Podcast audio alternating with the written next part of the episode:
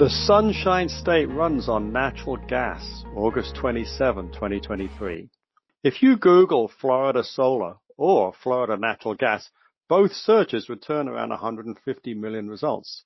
NextEra Energy, which owns Florida Power and Light, FPL, the utility that covers much of the state, is targeting zero emissions by 2045. Their 2022 ESG report says FPL expects to quadruple its solar generation capacity by 2031. They currently operate 63 solar sites across the Sunshine State. As its nickname suggests, Florida is well situated for solar power. Casually following the announcements of new solar installations and battery centers to back them up, one might think the state is largely powered by the sun. But as the Energy Information Administration recently noted, 75% of Florida's electricity comes from natural gas.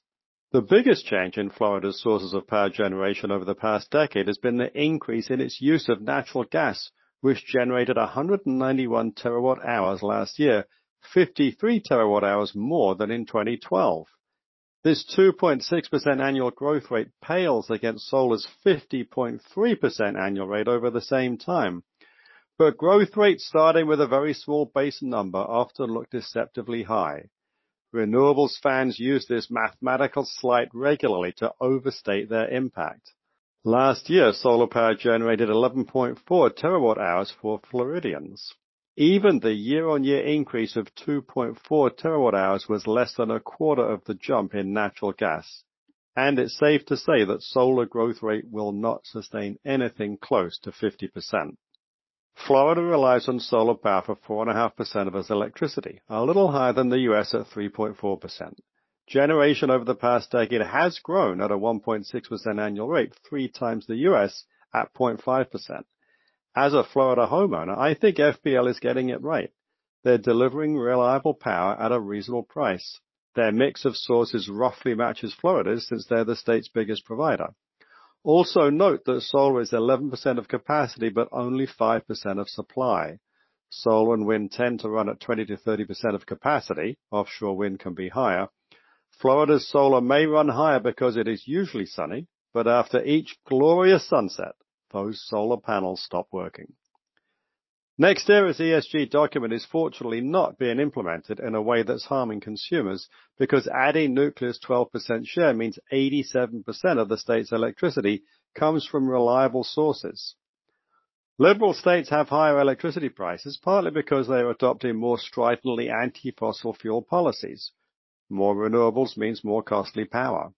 New York won't let new buildings connect to natural gas. Massachusetts has high prices even though their reliance on natural gas rivals Florida. This is because they've blocked the new pipelines and storage facilities that they clearly need, limiting their benefit from low domestic prices. Instead, they import liquefied natural gas and therefore have to compete on the global market at much higher prices. Florida's use of coal has dropped by two-thirds over the past decade. China plows ahead with new coal-burning power plants at the rate of around two per week, they're building six times as many as the rest of the world. Climate extremists and liberal states drive energy policies that impose higher costs on their own citizens, and any modest benefit in reduced emissions is swamped by China's actions. U.S. residential solar is losing momentum because of higher interest rates as well as a sharp drop in the rebates California residents can earn for sending surplus solar power back to the grid.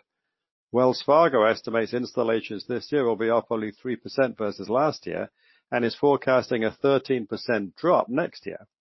The EIA expects cheap natural gas to cause a slight drop in electricity prices next year. Florida should benefit more than most. Massachusetts probably won't.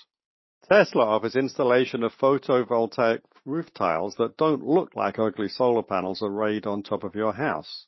The Wall Street Journal recently interviewed two homeowners happy in spite of long delays, but volumes are far below the company's forecast of five years ago, and the story suggests Tesla severely underpriced the jobs.